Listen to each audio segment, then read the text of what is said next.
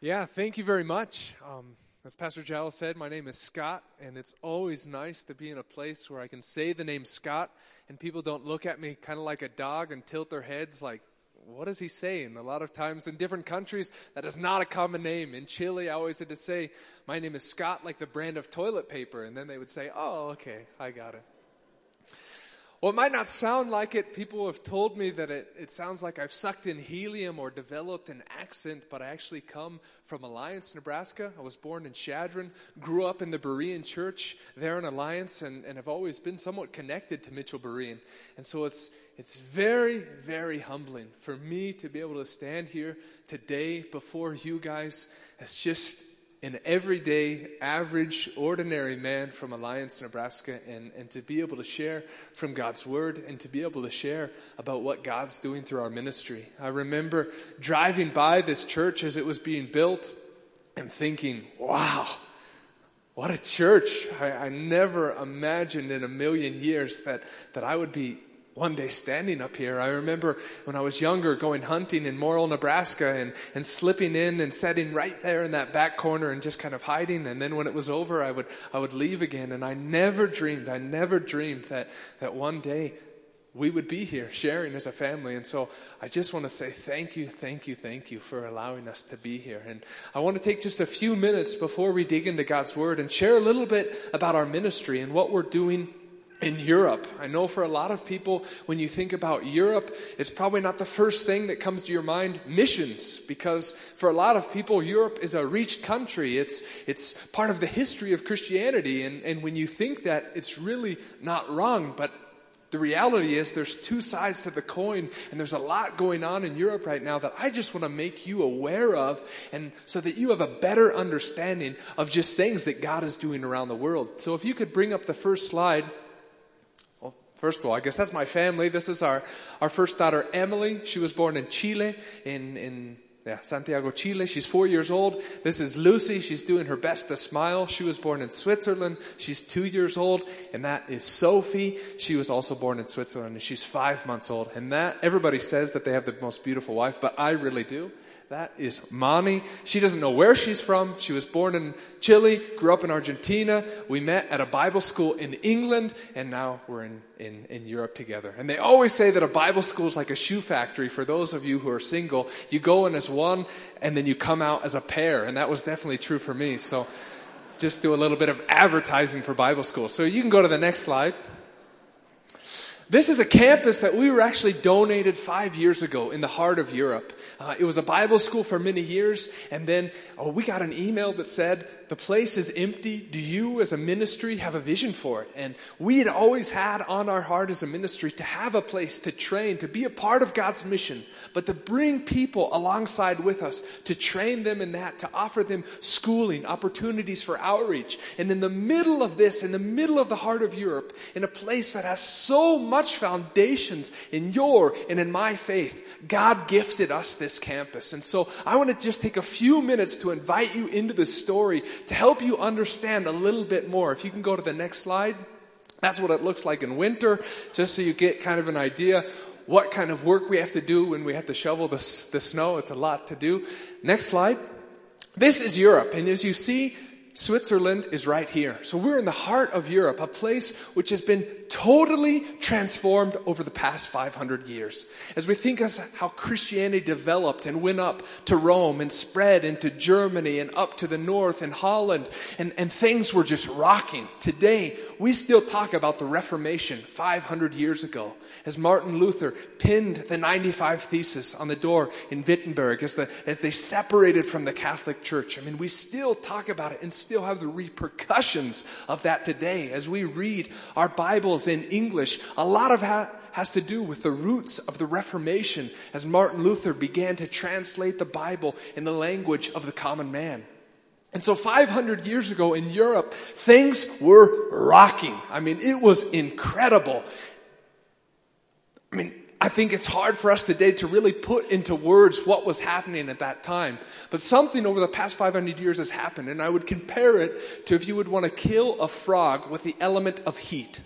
So if you would want to kill a frog with the element of heat, what you would not do is you wouldn't take the frog and throw it in a fire because the frog would realize that it's hot and it would jump out and then the frog would live.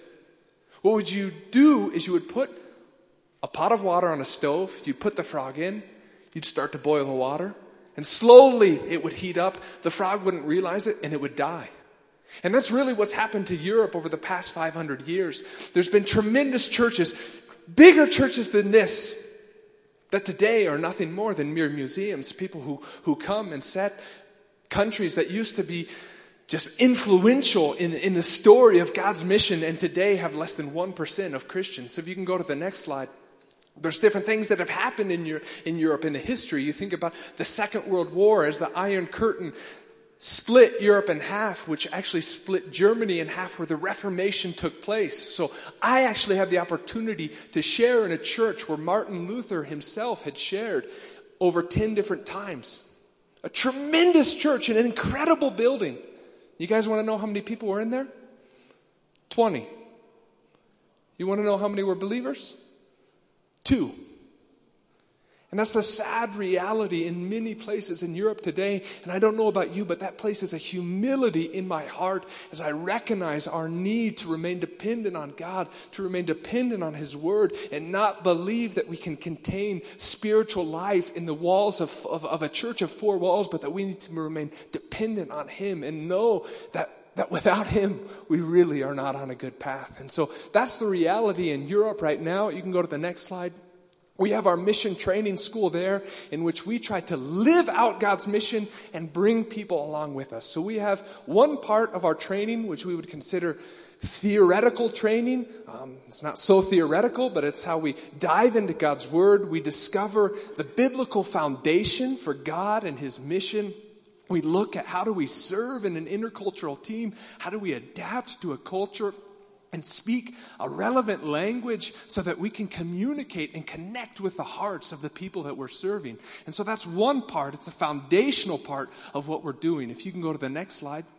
Another thing that we do is we serve practically with our students. So that means that we go out on outreach. That means that we go out to the poor. That means that we go out to these diverse places that you find in Europe, whether it's extreme poverty in Eastern Europe, whether it's urban cities that, that are global influentials, but we serve with our students. Not just sharing the gospel, but we, we work with our students. You see, there's one thing that I've realized over the past nine, ten years of serving interculturally, and that's how much this culture in Western Nebraska has shaped me.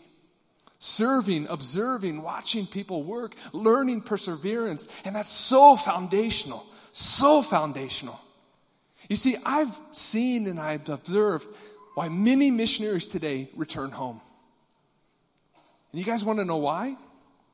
It's not because they stopped believing in core foundations, doctrines of our Christian faith. It's not because they stopped believing that Jesus is the only way to the Father. It's often because they have a lack of character. It's because they've they've gotten into deep, difficult interpersonal relationships and they say, Well, I've come this far, but I, I can't go any farther. And so, as we work practically, as we create and provi- provoke environments in which we can see into hearts, in which we can transform character, we learn perseverance, we learn foundational truths to the Bible, not just mentally in our minds, but they become applicable and they become transformational in who we are. We have things like a chicken coop. And in the first week, we always ask our students, Can you help clean the chicken coop? And at first, everyone says, Well, yeah, no problem. But after four weeks, you see a completely different attitude and you see what's in people's hearts. I think we could probably all agree we would probably respond the same way, but it's in those moments that we can come in and, and, and really transform and work in people's character through the power of the Spirit and do things that'll help them be able to finish their race well and to be used by God's to the ends of the earth. And so that's what we're doing in Europe. We're, we're serving God's mission and we're bringing people along with us. You can go to the next slide. This picture here really uh, just brings out within me a spirit of gratitude and, and thankfulness. I know a lot of you think that this probably looks like a go kart. That's not what it is. It's a tractor, actually, and it's part of what we've used as a, as a ministry to do this practical aspect of the training that we want to do. And I know that there's people here seated today as a church who've supported this project as we fundraised. And last Friday, we were finally able to pay this tractor off fully, which I really want to say from the bottom of my heart thank you, thank you, thank you for giving, for investing into that project. Not only that, but I know there's people here today who've invested in us personally, but also in different projects that we've had in the past, whether it's buying a mini bus so that we can bus our students around Europe to share the gospel. And for me, I've already said this in two services, and I want you to know I don't say it superficially. I'm not just a tape recorder um, trying to get through it. I mean it from the bottom of my heart. Thank you. It's so humbling to be in this position today, to see people who make financial sacrifices, to see a church in a moment where we were at, at, one of our difficult, most difficult moments, and to receive an email to say, hey, we want to adopt you as a missionary, we want to support you. It's incredible to be invited into a church that's willing to send their pastor to us for one week to teach. That's something that we don't take lightly. We recognize the sacrifice that you guys make. And I just want to say thank you from the bottom of my heart. There's a, a saying from Martin Luther that really impacted me, and it goes along the lines of he said, You know, even if he would know that he would die tomorrow, he would still plant a tree that would one day bear fruit which, which he would never enjoy, which he would never see. And in a lot of ways, I think of you as a church when I hear that. People who give, who invest prayers, and there's being fruit that's coming. Fruit is being bore. And you guys might never see it. But I stand here today to tell you God is moving. He's using your, your offerings, He's using your prayers, He's using your sacrifices in an incredible way. And so, on behalf of, of my family, of the ministry, really on, on God's global kingdom, I just want to thank you from the bottom of my heart. Thank you as well to, to the elders for this opportunity and for Pastor Giles. It's, it's humbling, and, and I'm just so, so full of gratitude. So, thank you guys very much.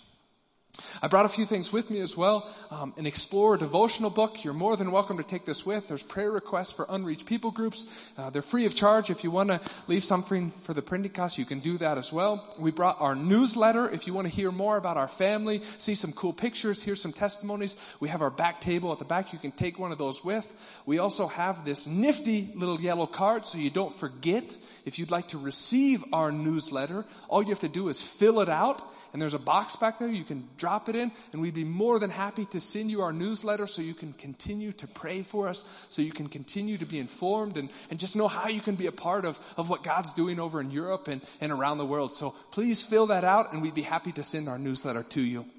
We also brought our donation envelopes. So one of the things that we do as, as missionaries is we don't have uh, one organization or pot that just kind of pays us our salary, but we come back and we fundraise. And so I really don't want to take away or try to encourage you from stopping with commitments that you already have to this church, to other missionaries. We know that God's kingdom is so much bigger than my family, than Movida, and, and those commitments that you already have, I want to encourage you to keep going with those, to keep faithfully moving forward. But uh, we did bring these as well just to, to share with you. If you have a desire to come alongside of us more concretely in our ministry, then you're more than welcome to do that. You can take one with and, and ask us any questions you might have. And the last thing that I brought, I figured that if I didn't, you guys might start throwing stones at me before I get down off of this pulpit. And I brought some Swiss chocolate from Switzerland, so you're more than welcome to take that with. I've said that before, and a little kid jumped up and he went out and started taking it all. So wait until we're done, and then you guys can have as much as you want. Very good. If you would just bow your heads with me and pray, and then we'll dig into God's Word together. Father, I thank you so much for this morning. A morning where your word is being proclaimed around the world. A morning where people, for the first time, are having an encounter with your son Jesus. A morning where, for the first time, people's eyes are being opened. And Father, we get to step into your story this morning as we dive into your word. And I know, God, that we've come here with different things within our hearts, different thoughts, things that are bothering us, worries, wondering how, how things are going to happen when we leave this sanctuary. And God, I just want to ask you to help us slow down in this moment. That you would capture our thoughts, that you would, you would call to life our creativity of our minds, all of that we are, so that we can get all that you have for us in this moment. God, I ask that you would do what only you can do, and that's open the eyes of our hearts. Help us to see, give us ears to hear, that you would transform us, that your word would convict us, that you would help us understand ourselves as we understand you better. I pray this in your holy name. Amen. So, if you brought your Bibles with you today, you can turn to Genesis 22 we're going to look at a story of Abraham. And this story is, is really a story that's meant so much to me in the past two years. As Pastor Giles invited me to come share, he, he invited me to come share part of my heart. And so this passage has really been a foundational passage in my life and in my ministry over the past two years. And so I just want to introduce this topic letting you know these aren't superficial things, statements where I thought, well, that would sound good to share with you, but really they're things that have transformed me, and I believe they're, they're foundations and lenses that help us understand better who we are, who God is, and how we can be a part of His greater story. And so we're going to look today at the story of Abraham. And I know a lot of you know who Abraham is, but as a reminder, Abraham was called out of the land of Ur and he was called to be a blessing to the nations, that he would have a family that would be more numerous than the sand on the seashore. But Abraham, in an old age, he still hadn't had any children with his wife Sarah. And eventually, God responded to this promise and he blessed him with a son, Isaac.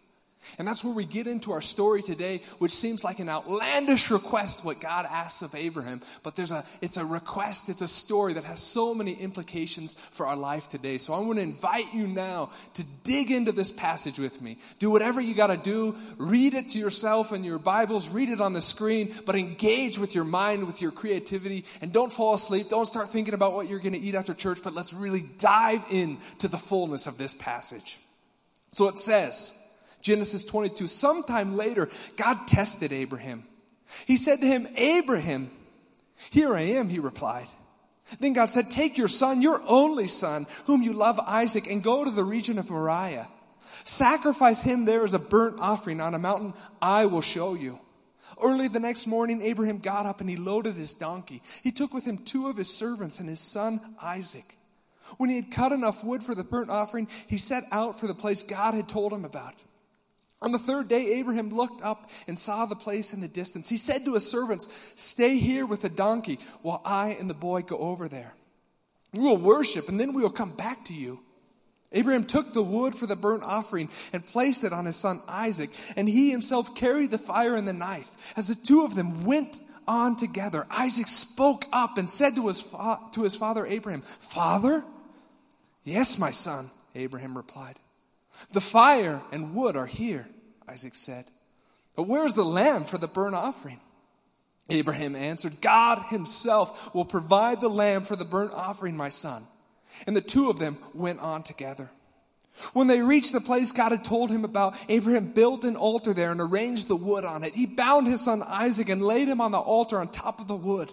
Then he reached out his hand. He took the knife to slay his son. But the angel of the Lord called out to him from heaven, Abraham, Abraham.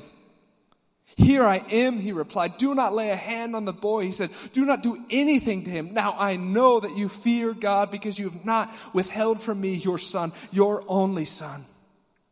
Abraham looked up and there in a thicket he saw a ram caught by its horns. He went over and took the ram and sacrificed it as a burnt offering instead of his son.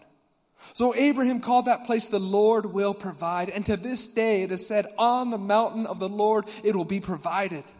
The angel of the Lord called to Abraham from heaven a second time and said, I swear by myself, declares the Lord, that because you have done this and have not withheld your son, your only son, I will surely bless you and make your descendants as numerous as the stars in the sky and the sand on the seashore.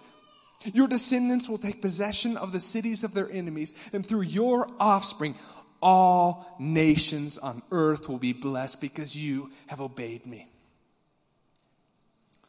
So when you read this story, I wonder who you would say is the protagonist, who you would say is the main character in this story. If you would ask me, you know what my gut reaction would be is to say, well, this is a story about Abraham. And to say that, I don't think you would be 100% wrong. But when we look and study the language of this passage, we become aware of something that's so deep, so profound, I believe it would change us so much in the way that we view the Bible and view this story.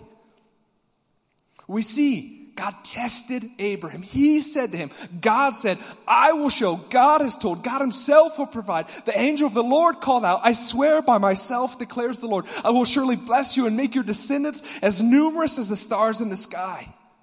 You see, in this passage, it's not about Abraham initiating and bringing forward the story. It's God.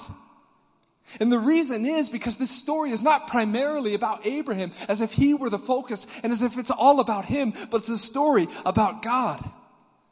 You see, the story, the world belongs to God. And Abraham's story only makes sense when we understand it through the lens of it being God's greater story, as God being the main character, as God being the protagonist. This is a truth that we see throughout the entire Bible of God being the one bringing forward, of God being the one who receives all the glory. Colossians 1:16 says, "For by him all things were created, heaven and on earth, visible and invisible, whether thrones or dominions or rulers or authorities, all things were created through him and for him." This idea that it's God's story, that He's the protagonist, that He's the main focus, is so difficult for you and for me to understand. You see, because you and I were selfish people. If you think about the last time you saw yourself in a group picture, what did you do? If you're anything like me, you looked at it, you made sure that all of your bald spots were covered well, that the angle of the camera was good, so it made you look as good as you think you should.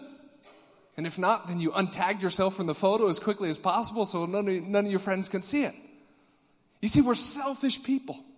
And we come to biblical text with that same selfish nature.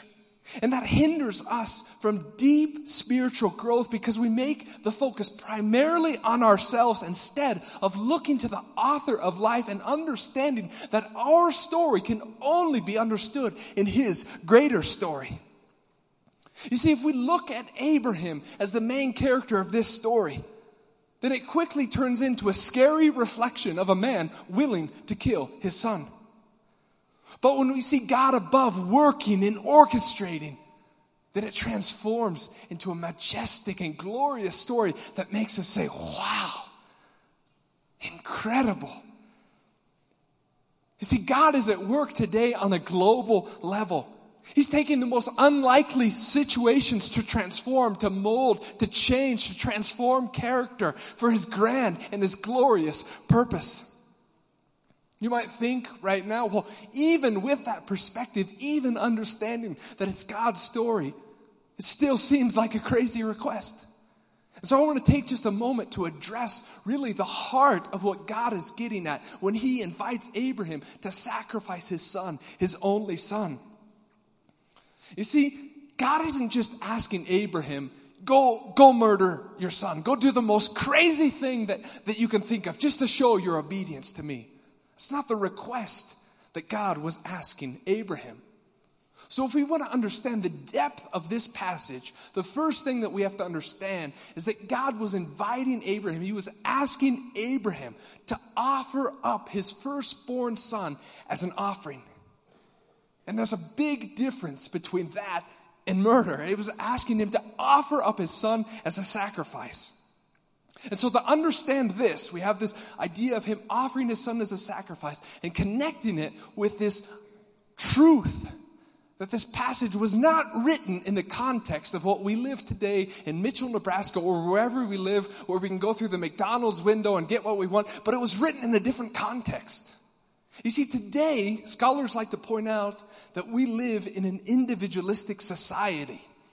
So when we talk about success, we talk about individualistic success.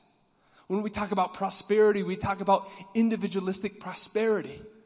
But the context in which this was written wasn't an individualistic society, it was a family based society. So when they would talk about success, they would talk about a family's success. When they talked about prosperity, they would talk about a family's prosperity. And so we have to understand that in this context in which it was written, they lived in a time in which they followed what would be called the law of primogeniture, which means that the firstborn was the one that got everything. We see this over and over in, in Scripture that the firstborn was, was really elevated and, and held up high. And God in Genesis and throughout His Word, He, he goes against the culture. And He says, The firstborn belongs to me. And so that's why we see often them bringing their firstborn cattle as a sacrifice. They're bringing in the first fruits of their grain as an offering. And so even if this makes absolutely no sense in our context, we have to understood it made perfect sense in Abraham's context. Abraham understood that him, that his family, they were standing before a God of justice. And that he didn't live up to this God of justice. He'd have understood that there was this God and that they failed to live up to this God's standards. And that's what makes this the story of Jesus even so much glorious, so much richer, just to know that, that it's, it's God who loves, it's God who initiates, it's God who calls in. And then he comes down into the story years later to offer his son as a sacrifice for your sins, for my sins, so that we can have life in him, so that we can be brought to life and have a life of abundance in Christ and God. And so, this request that God is making and asking of Abraham to sacrifice his son, when we understand it in God's greater story, it begins to make sense because we realize it's not a story about Abraham, it's God's story. And I can identify with this so much. To take a step back and to know I'm not living just primarily in my story with a small, focused little view, but I'm living in God's story. And this helps me, this helps you, this helped Abraham to understand we can trust God whose heart is good.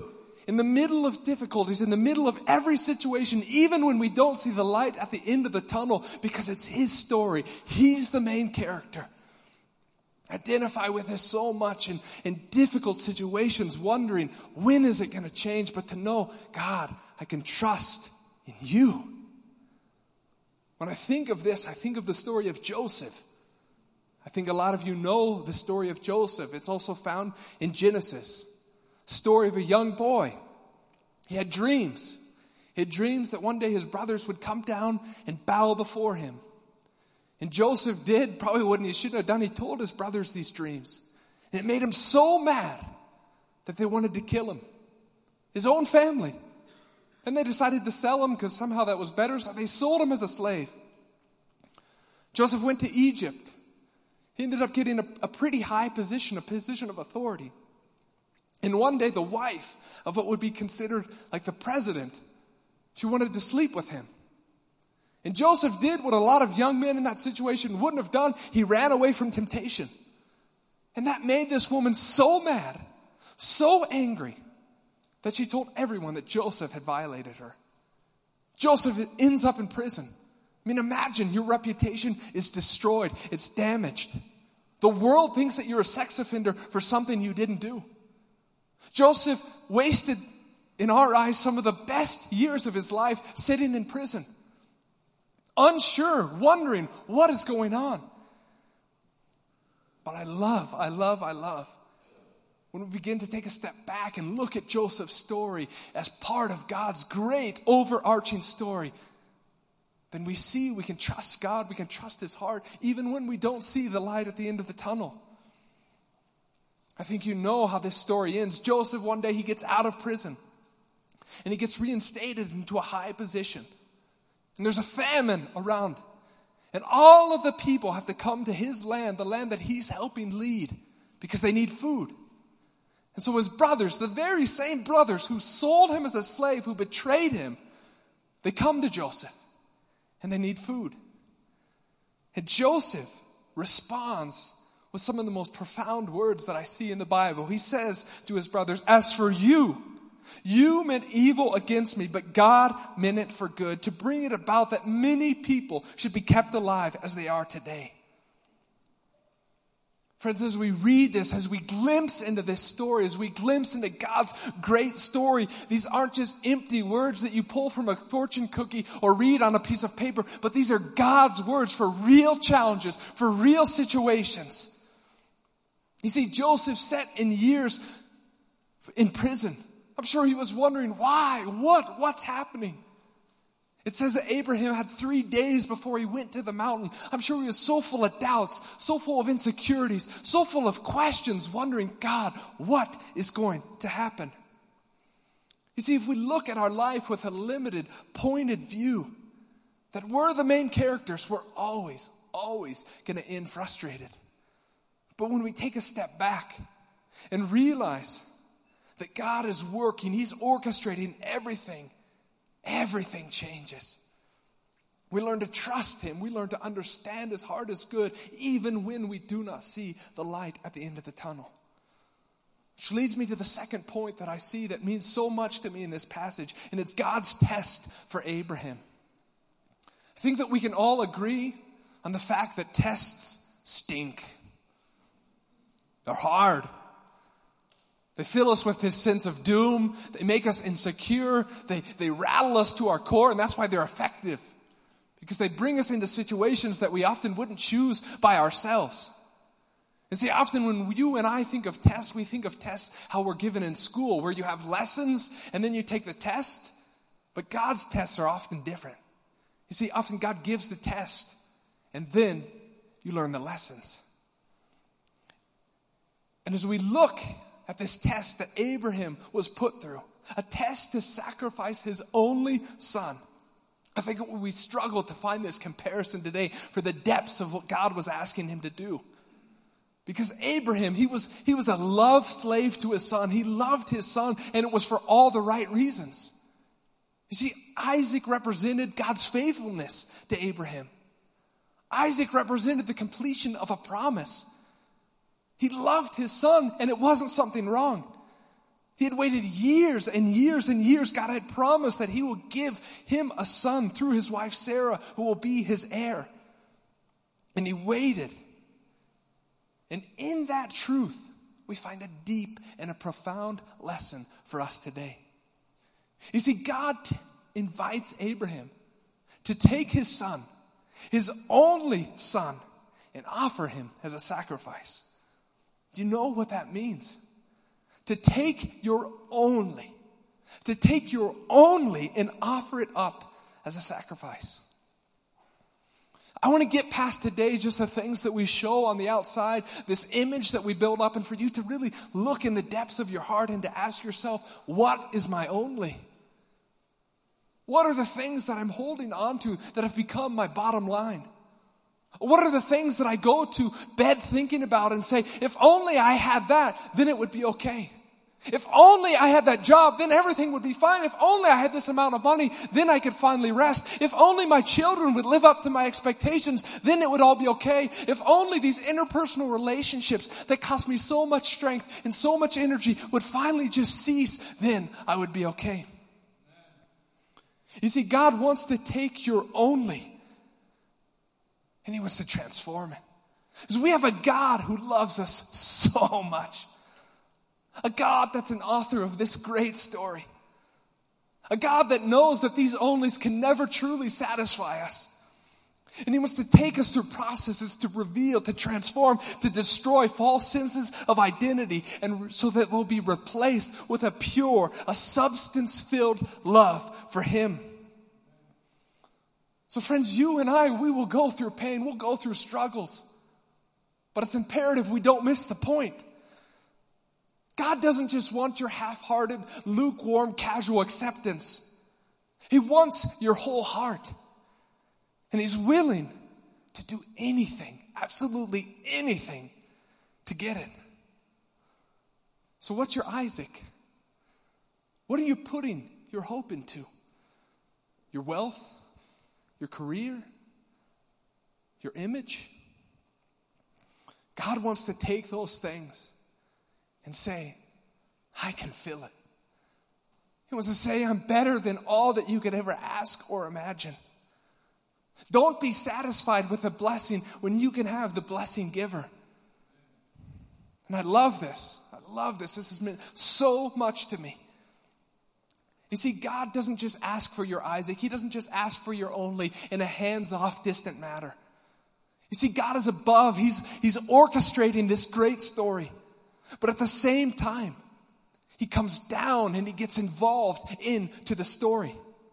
You see, we love black and white statements. We love concrete statements. Either he's above or he's involved, but he's not both.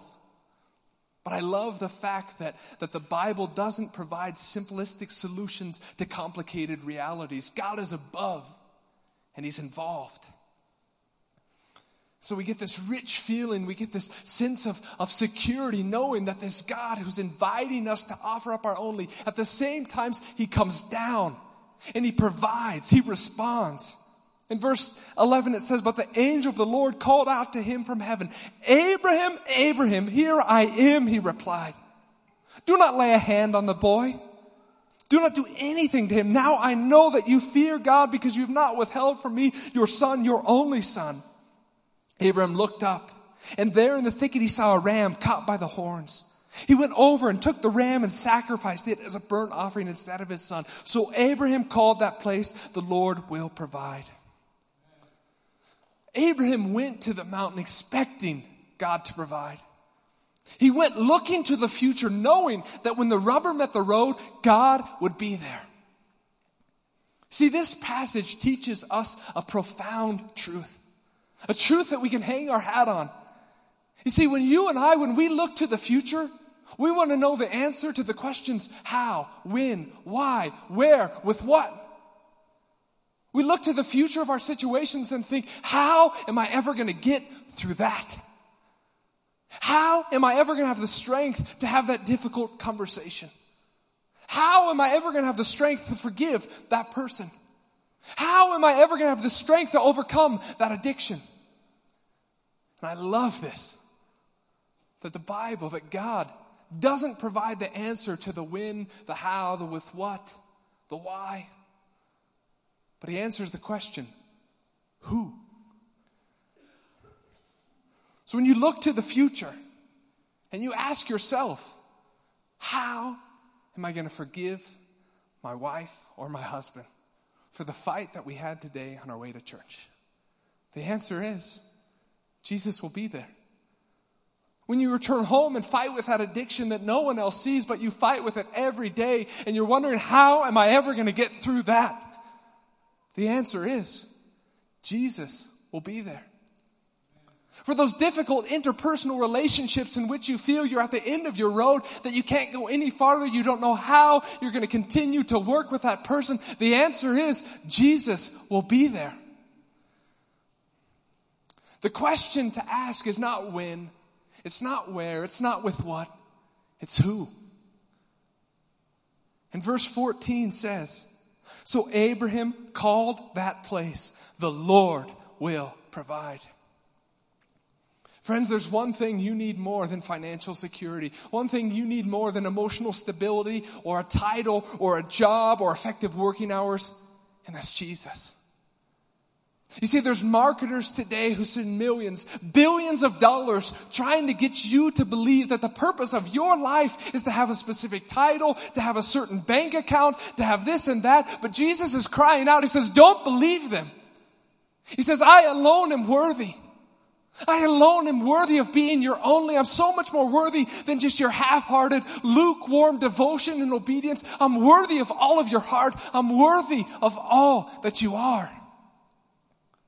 And it's that Jesus, it's that God who loves us so much, who's the orchestrator of the grand story, the great story that He invites us to be a part of, who comes down into your life, into your situations, into your heart, and He provides. So, friends, as we leave this place today, I encourage you to go knowing that you're part of God's great story, that He's the author, that He's the main character. That Him as the main character, He wants to be your only. He's the only one who can truly fill. He's the only one who can truly satisfy. And that that only, that Jesus, He's there. And He's providing for that situation that you have in your mind right now, wondering, how am I ever going to get through that? I'd like to pray. Jesus, I thank you so much for your word. I thank you that, that you're here, that you, that you provide, that you're all that we need. God, even, even as I look to tomorrow, of leaving, of, of, of going back, to know that you're there. That, that as we go to our work this week, as, as we go to these situations in which we feel hopeless, we can have faith to know that you are there.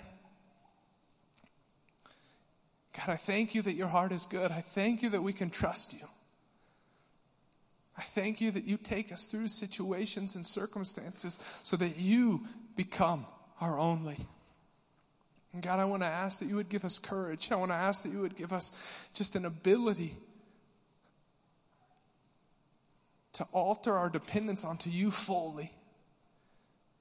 And not the things that we try to grab and hold on to this world, but to you, the everlasting, the only one worthy of all that we are. In your name I pray, Jesus. Amen.